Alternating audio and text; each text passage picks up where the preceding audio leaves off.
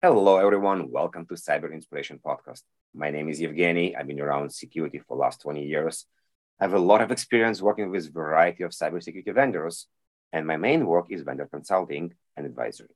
As part of my passion in technology and cyber, I always intrigued to learn how companies start.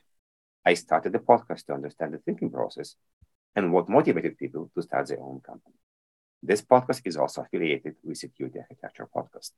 I have a pleasure today to talk to Shashank about his company and his journey. Can you please tell me about yourself and the company?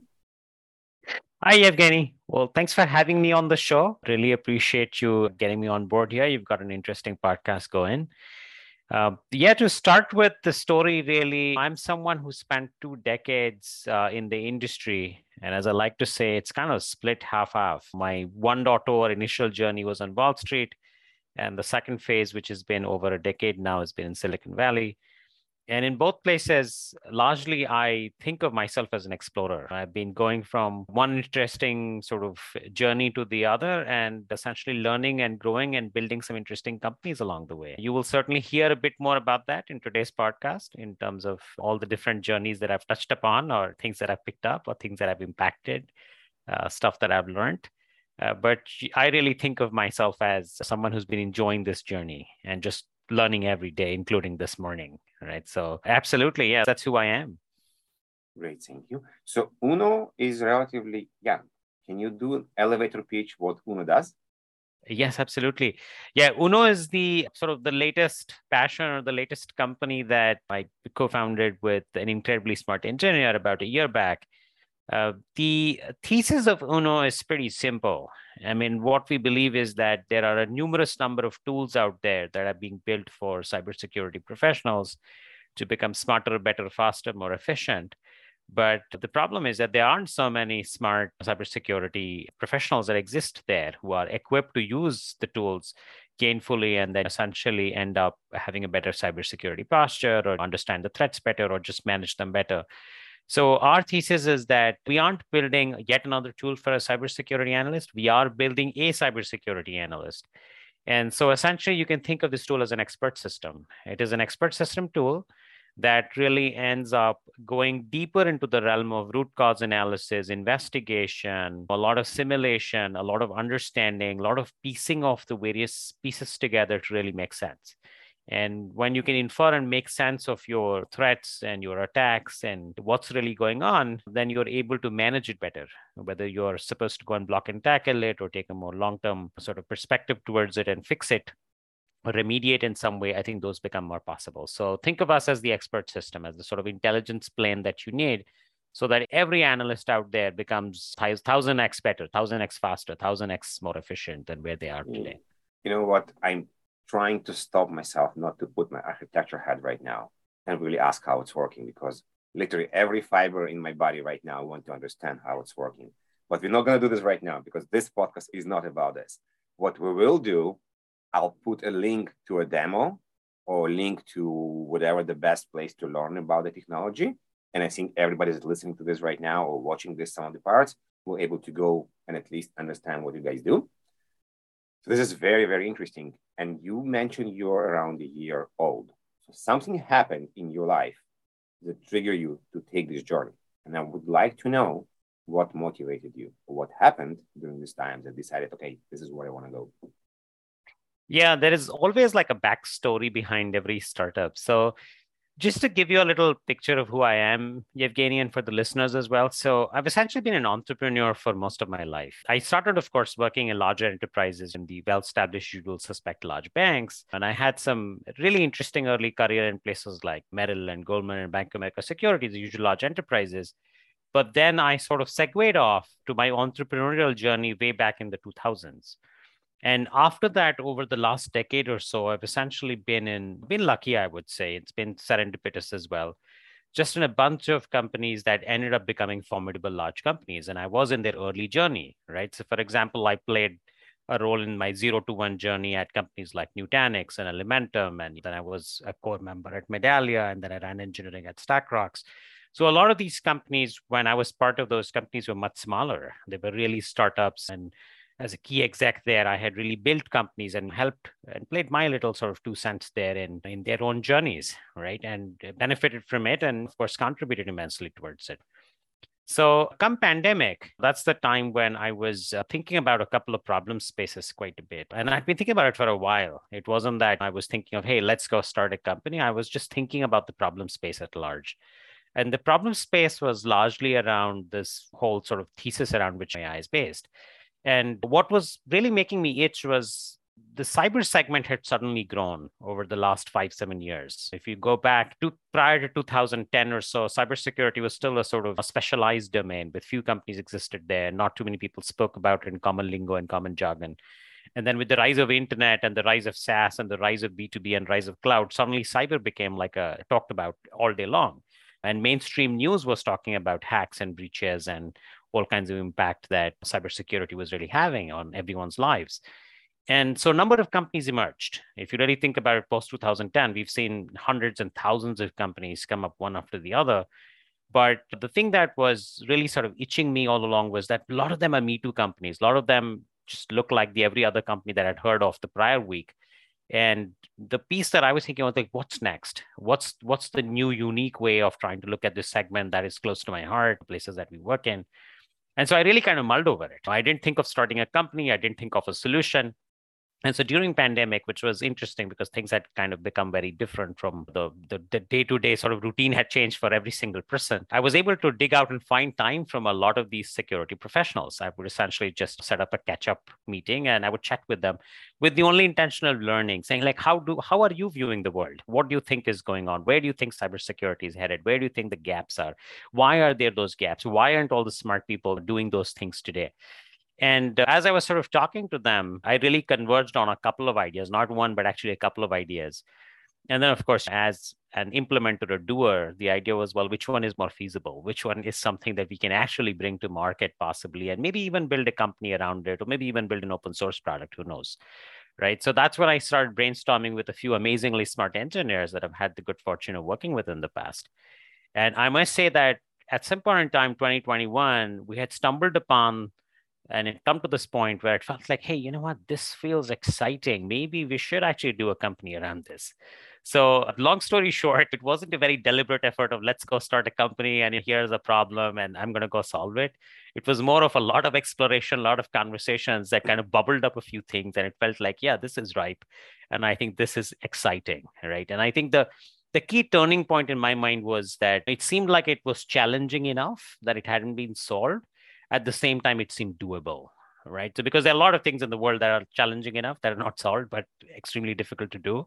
This felt like yeah we could do it and that's when we uh, sort of doubled down and uh, organized ourselves and we're a company today right? So so that's a kind of backstory. Yeah it was a lot of back and forth exploration that really led to this. So you're talking to people you have an idea and you think there is a problem you can solve. But this is not enough. You need to actually know that somebody's going to buy this. And the market research is fundamentally important. So tell me what you did next to actually understand what you're going to build, people will buy. Well, 100%. So I think, like I mentioned, I've been in a lot of these zero to one startup journeys. And uh, the one thing that you learn in Silicon Valley, especially for any engineer who's spent in the exciting world out here, is that there are too many companies that build super awesome products and when i say super awesome i mean from a technical sophistication standpoint that nobody needs. And that's unfortunate right? And unfortunate because i wish that there could be interesting applications that people could think of before they started down that path of building that amazing technology.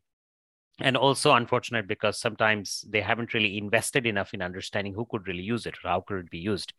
And so they get ultimately shelved or those companies just vanish right now, having been through this and having seen this over the years, in fact, I am, as a person, hyper paranoid about wanting to make sure that whatever I build does make sense to the buyer, to the end user, not to me as the techie, not to me as the founder, not to me as the CEO, but really more as the end user, right? Like they have to see value. It doesn't matter whether I see value or not. Uh, so this time, in fact, what we ended up doing, and this is something that I think is now pretty much become part of my DNA, is we ended up speaking to all potential buyers that we could get hold of. So once we figured out, like, hey, this is a product that so and so kind of a persona would want to use or, or would need, we said, well, let's get hold of them and let's get hold of them through our own network, through our friends of friends and everybody else that we've done business with or worked with over the years. And I would just do meetings trying to understand, dig it deeper, both into the problem, but also in terms of where where's the money there, right? Like where are you really spending the money? It's one thing to say that, hey, this is important for me. It's another to say that it's important for me and it's so important for me that I need to like solve it today and I need to like put money behind it this morning, right? So so I was trying to like dig that out quite a bit, even before we had a fine-tuned sort of a product or even a company for that matter. We were just talking to a lot of these potential buyers, trying to understand whether this is a real problem or this is a fictitious problem that is nice to have. So you bring in an interesting point here. And I, not me, but the industry called it chicken and egg. Like, what do you sell? So you're selling pretty much a puff of smoke right now, doesn't exist, and you want to see if people are going to buy it assuming it will work. But do you know would your idea work as you intended? Yeah, actually, that's a that's a great question, Again, One of the other problems we have in our industry, and this I think is very broad in cyber, but also in associated domains, is that a lot of technologies overpromise typically, right? The technologies come out there and they say like, yeah, this is going to solve all the problems that you have unfortunately i think for many products and not because the intentions are wrong or it's misaligned right from the beginning but the way it pans out or the way it unfolds it only solves a minuscule or only a small portion of that original promise right? And so that leaves a lot of the users and buyers very discontent and very you know, in some sense uh, very doubtful about many of these newer technologies or newer ways of trying to solve an existing problem. So you're absolutely right. What we did not want to do was really do just smokes and mirrors right? Like that becomes just in in general it becomes too much hype and too less reality and also doesn't go very well with the, kinds of people that we are, right? Like ultimately, you've got to have the personality to pull off that smoke and mirror as well. So I think from our standpoint, the way we went about it was slightly different. We, in fact, with some of them who we knew well and we had done business with, we went there saying, well, we've got a hunch and we've got an idea we have no product. We haven't built anything. We haven't written a single line of code because this is really almost a couple of years back when we were exploring and when we had kind of converged towards the idea. And really, honestly, we had nothing at that point in time. But we would start telling them and trying to tell them from a conceptual standpoint like, hey, what if we were able to do something like this? Would that be interesting and useful? And why would you spend money in that? And what would it replace? Or what would it go and add on to? Right. So there was a lot of sort of hypothetical what if type of conversations that we engaged in initially. Right. Now, post that, what that segued into was once we started having a product come together in the sense now we had a sense of what the product might look like how would we build it what would module one look like and what would module two look like and what's the journey in here? Because the most sophisticated products aren't built overnight right? They're built over a year two years three years even longer.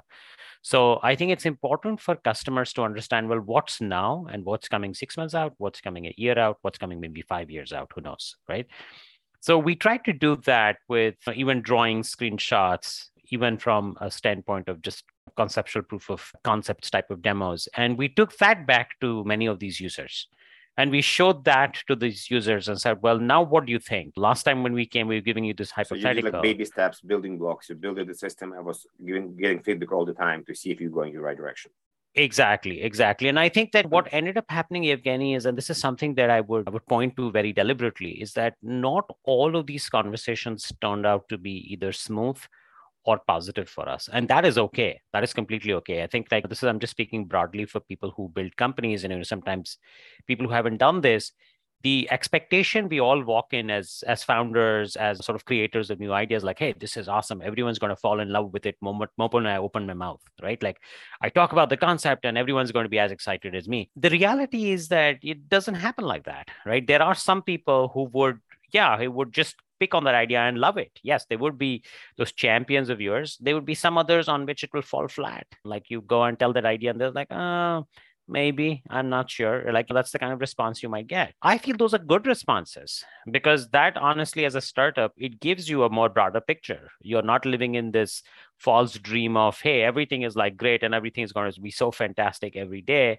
and all is going to move smoothly and i'm going to go to the moon straight right? So that there's no such thing. So i feel like that feedback is also important. And then you can identify from there who you want to work with first. What can you learn from even the people who are not convinced today and so on and so forth I learned from the people I spoke so far on the podcast. is the negative feedback in some cases is much more important than the positive feedback. Because I think as a human being, it's easier for say, it's easier for us to say how great you are versus to say something negative. And you don't want to end up building a product that everybody says is great, but nobody wants to buy it eventually. And it's interesting point as well. When I spend a lot of time working in consulting in Hyatt Consulting Horjiker Group, we always were cautious when we talk to these customers to not show that the baby is ugly. You know? But in this case, I think it's okay to say that the baby is ugly and where is and why it's ugly to make sure we can change something in the product. I'm going to ask something that I didn't ask people before, and it's not, it's half technical, half not technical, because I think in your case, it is very important. Your product is in analytics. And this field is very, very important in cybersecurity, but also in a way a bit saturated as well. But from my perspective, I think one of the biggest problems in this field in general and working in managed service provider and with many other companies is how you structure the license, how you make sure people not buying your product with the price of X and end up paying XXX or YYY in a matter of years. Yeah, it's actually a very good point. I think so. There are there are two things that I want to just kind of chime in on here, Evgeny. One is you spoke about the fact negative feedback, and I'm just going to touch upon that very tiny bit. I know your question is more around pricing, and I would yeah. certainly sort of pick that up. Um, but I do want to acknowledge, I think that what your other guests have mentioned, I would say negative feedback is of much higher value than somebody coming and saying, Hey, great job. I love you guys. Right. Because it's good to know. I mean, reinforcement of somebody else also getting excited like you is good. I'm not saying you don't get your positive energy from people, but negative feedback, especially if it's detail oriented, even if, especially if somebody's telling you why it doesn't work or why, where the problem is, actually, I think is one of the key inputs for product strategy like when you start thinking about your product and how you think about your users and personas and what you want to build i feel like that part ends up playing a much bigger role. But anyway we probably that's a longer conversation for another time in terms of you know what you want to do. And in fact i'm a big believer of uh, this theory which i think reid hoffman if i'm not mistaken says that if your first release is something that you're not embarrassed about you're already too late. I think there is some some sort of a saying that he says uh, and I'm a big believer in that. I think it's absolutely true. If if you're waiting for that full bells and whistles, nice, great product, I think it's it's too late already. Um, in any case, coming back to the pricing model, I think you're absolutely right. The analytics field or the intelligence expert system field or any value added field there is today, in fact, becoming tricky because one, vendors want to maximize as much value out of their users who fall in love with them, right? So people who make those tools as their primary operational tools, the vendors definitely want to build a company on those on the shoulders of those users right and so what we do end up seeing is a lot of variable pricing right? A lot of usage based pricing or a lot of data growth based pricing. And even even the market has kind of rewarded that. If you start looking at a lot of these data warehousing or analytics players the market's getting excited about it because they feel like yeah you start with x dollars and then finally you end up with multiple x's after that right as you grow as you get adopted. This is something our users and buyers have also asked us. I think the way I think about this is that it's important in the beginning, especially in the beginning, to go with a more subscription style pricing.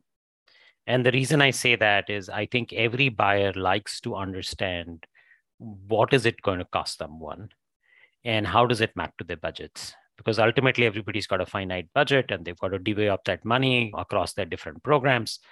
And they want to know whether this program is going to be the leaky bucket or this program is going to really kind of respect the budget that i had originally allocated minor variations 10% or some variations are okay. People are willing to take that but certainly like you said if it's 2x 5x 10x 20x of what they had thought i think it causes a lot of dissonance. And i've seen that especially mid-sized companies not so much larger companies because large companies have a different way of decision making and budgeting. The mid-sized companies get very price sensitive and then they start figuring out ways to actually get rid of you right? Like a lot of them would start figuring out okay what's my alternate product? How do i get rid of this product?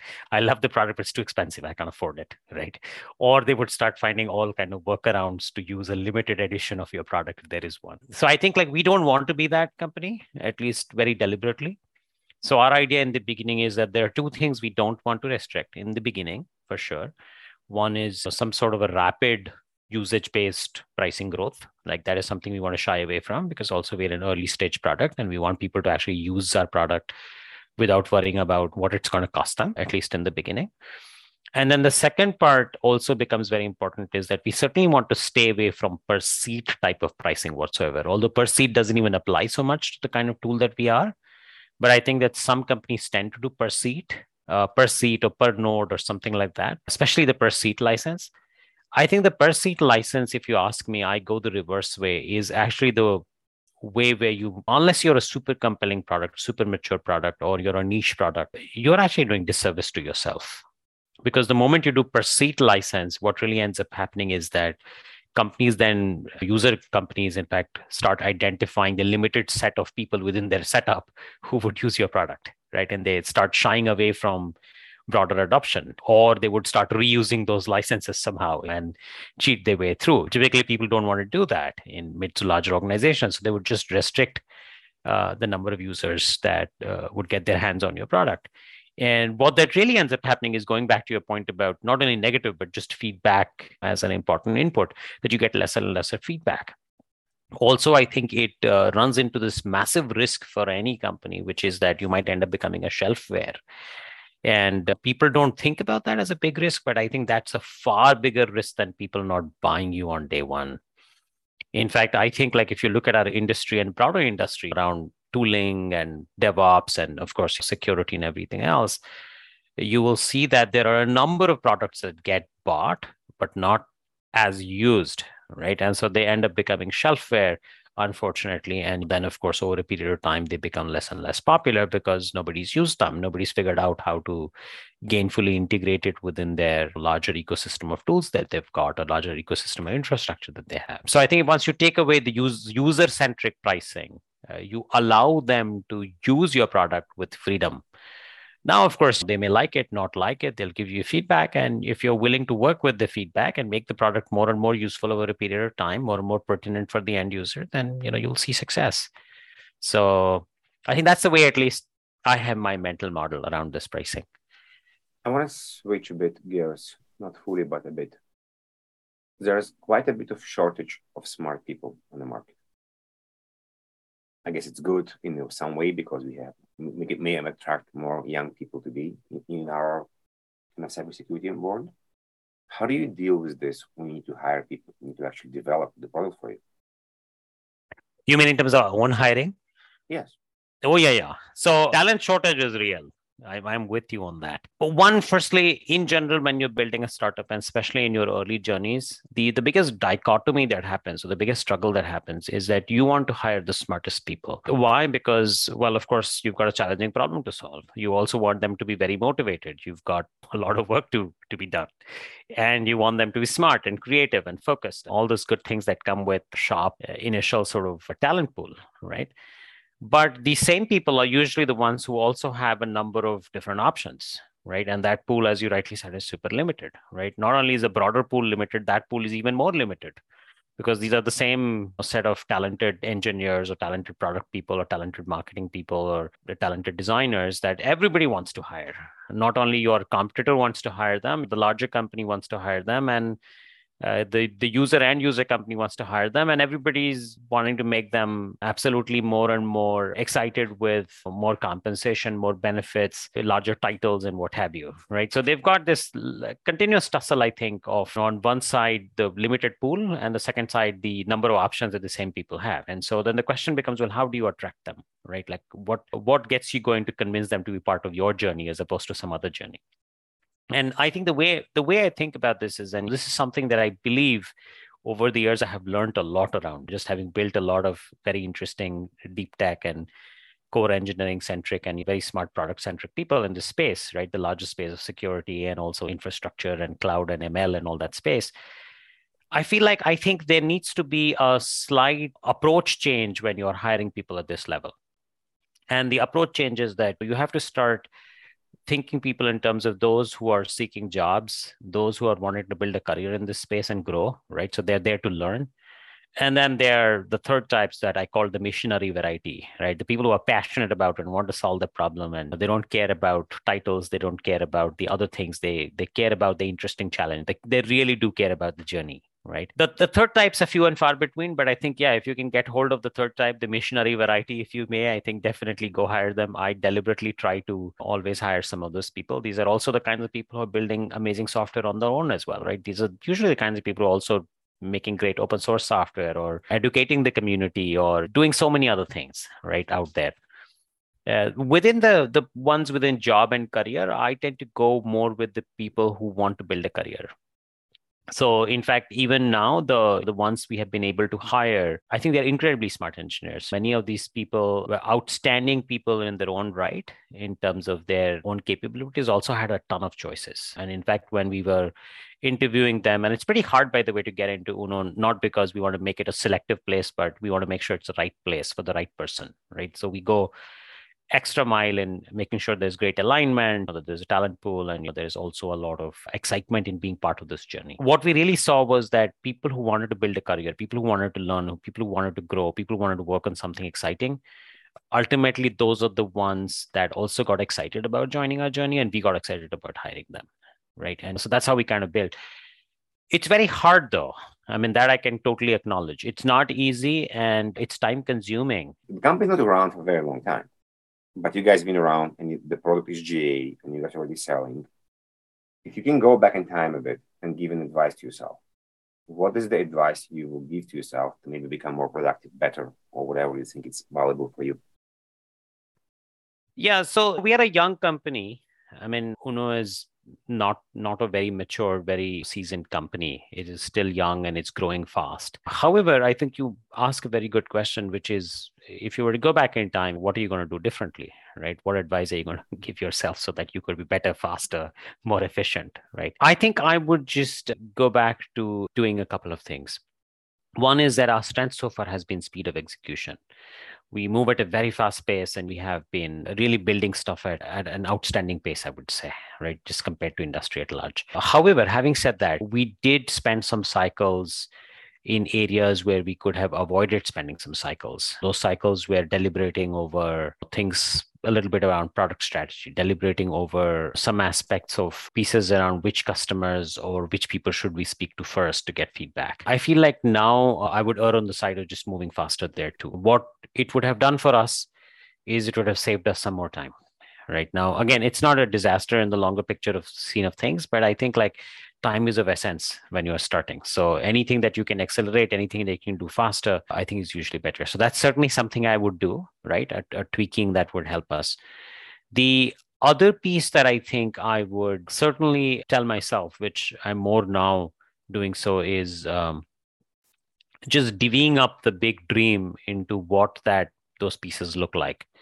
So when you start any company, you're usually very ambitious, right? You're very optimistic. I mean, that's why you start a company. but the reality is, and in this case, we are seasoned operators. We've been along these journeys in the past. So I think the reality is that not everything just pans out as planned. Not everything is a straight line, right? And so usually if you divvy up your journey into small milestones and small chunks early on right from day zero one it helps you iterate in a more meaningful way. And secondly i think it helps you give a lot more positive energy sooner right? And so i think we did that now and now we do that actively on we have plans which are the big plans and then the, the weekly plans and two week plans and the monthly kind of goals that we've got of what we want to achieve on all fronts right? Product development front company growth front customer feedback front. But i think that i would encourage myself that i should have done that even from day zero. While you remain excited about your big goal break it down say hey what do i want to do in my first week? What is my small goal at the end of first week that would feel like success what does success looks look like right at that point in time? I think divvying that up is probably a good idea and we do that now but i think we should have done that sooner. So let's completely switch topics switch topics switch gears. We're going to go talk about the dark side. If you guys still listening to us please don't forget to subscribe and comment. And also maybe if you can get if you want you can support us on patreon as well. We're going to help the podcast. And i want to talk about dark side. So tell me about dark days. What's went wrong maybe investor meetings. You mentioned a couple of chat with the customers. Definitely don't need to mention the customers, but some of the things that you wish didn't happen in your life. It's part of, it's part of the journey. Yeah, one one piece that I'd like to answer by first maybe stating a couple of things. I think if you are not living the life inside as an entrepreneur and you largely understand entrepreneurship from TechCrunch articles and all the social media news, you would feel like it's all happy times all day long. The world is a, fantastic place where everybody's succeeding every minute of their lives. The reality is quite starkly opposite. So I think like there are there are two or three things that we certainly went through those and we continue to go through those emotions that I can I can definitely share about. One is that on a given day, on a single given day, we had situations where talking about investors, like you said, or talking about even customers, we would go and we would get a lot of positive feedback in one meeting. Let's say in the morning we, we we take a meeting and they're super thrilled super excited about what we're building about who we are. They want to go with us and we are all charged up right? Like we are all like top of the sky just totally thrilled. And then we go to our next meeting at let's say noon and those people just have starkly opposite pieces. The demo falls apart. It doesn't work. All the bugs that we have wanted which we never discovered when we were testing gets discovered during the demo. And then the feedback from the customer is like hey you guys are not ready. I don't not even sure what your product does.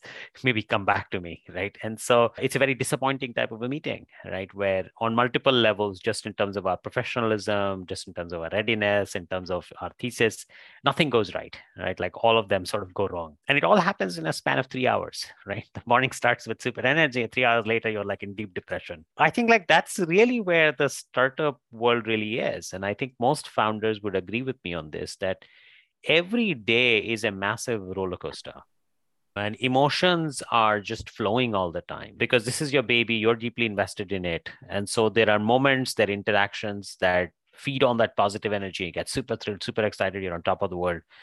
And then immediately after on the same day, whatever it may be, a customer feedback, investor feedback, a person that you wanted to hire who you thought you were closing and then finally says, sorry, I'm not going to join you, to all kinds of other things that happened, right? Like bugs or whatever product things that you thought you'd completed, but now you've opened a whole new can of worms and various other fields just like pull you down right? And so that's just the nature of the game. There are days when you have multiple emotions within a span of a couple of hours. I feel like that can be very taxing honestly. Like so how you deal with this? How do you deal when you say you end of the day you're completely drained? What do you do? Like for sure you're going to come back tomorrow and doing this but you want to kind of get over this i'm guessing. You don't want to just to how do you say correctly? I feel like if you have many of these days and you don't have a purging systems to overcome the problem, you will become very miserable eventually. It could be fishing, it could be sport, meditation. I think everybody is different. And I'm wondering what you do to help you switch and become more happy?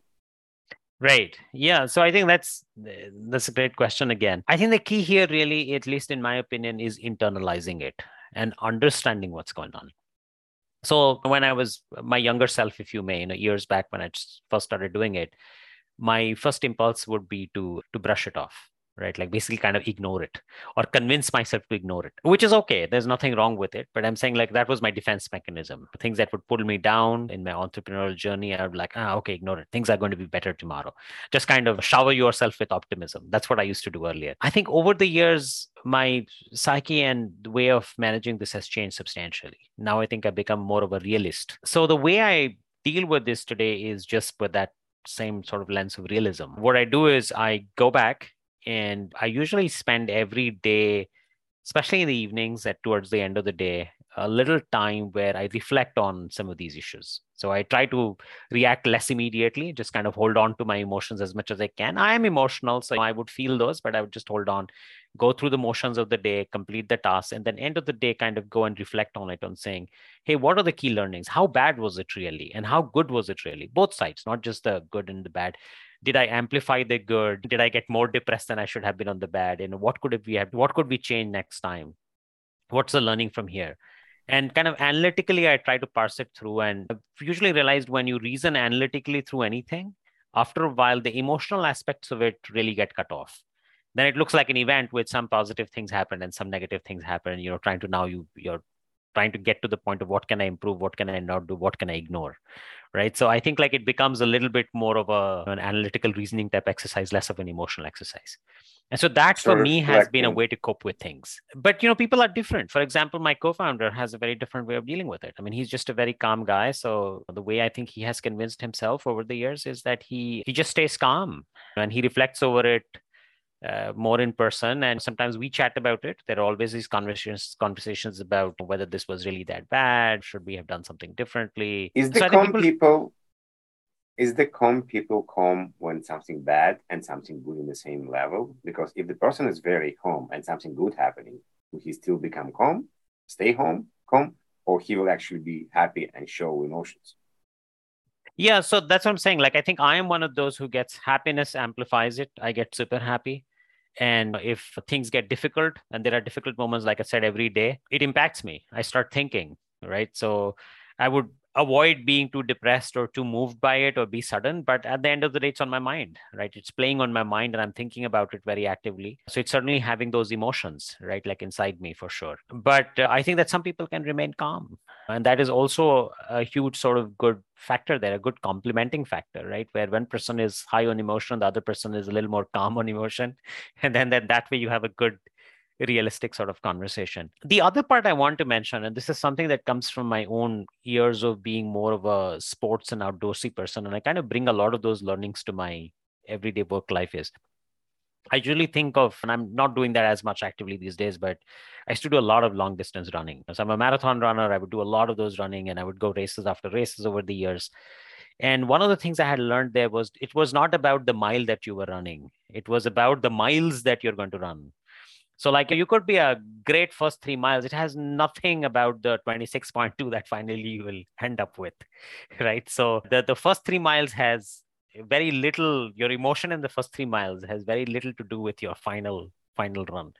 And so when you start divvying up your run like that, right? Like where you start thinking in terms of, okay, this was a incident. This was just the half a mile in my long sort of mileage that I have to run uh, you start rationalizing it a bit better. Because now you're thinking about it okay that's great. Okay this was good and this was not so good but i've got so many more miles to run so no problems. I can just go back and keep applying it. You also realize from your any endurance sport or long distance sport is that even there if you really think about it the entire episode there really ends up becoming uh, times when it becomes very challenging when you don't feel like doing it. But when you do it when you complete it it's extremely exciting, right? Like you feel really thrilled about it at the end of the journey. But during the journey, you don't feel that, you know, that great, right? And so I feel like I think this is something where um, once you have that mindset where good things are coming, there is a lot more learning coming, there's a lot more exciting times coming ahead of us. I think that can also help you stay motivated, stay on course, look at the bigger picture, and just kind of go along with that.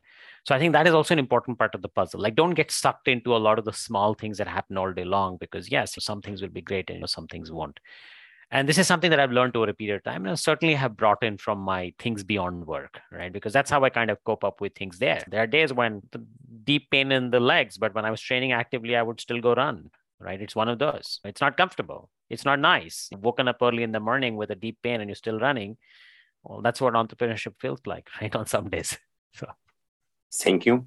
Thank you. Thank you very much.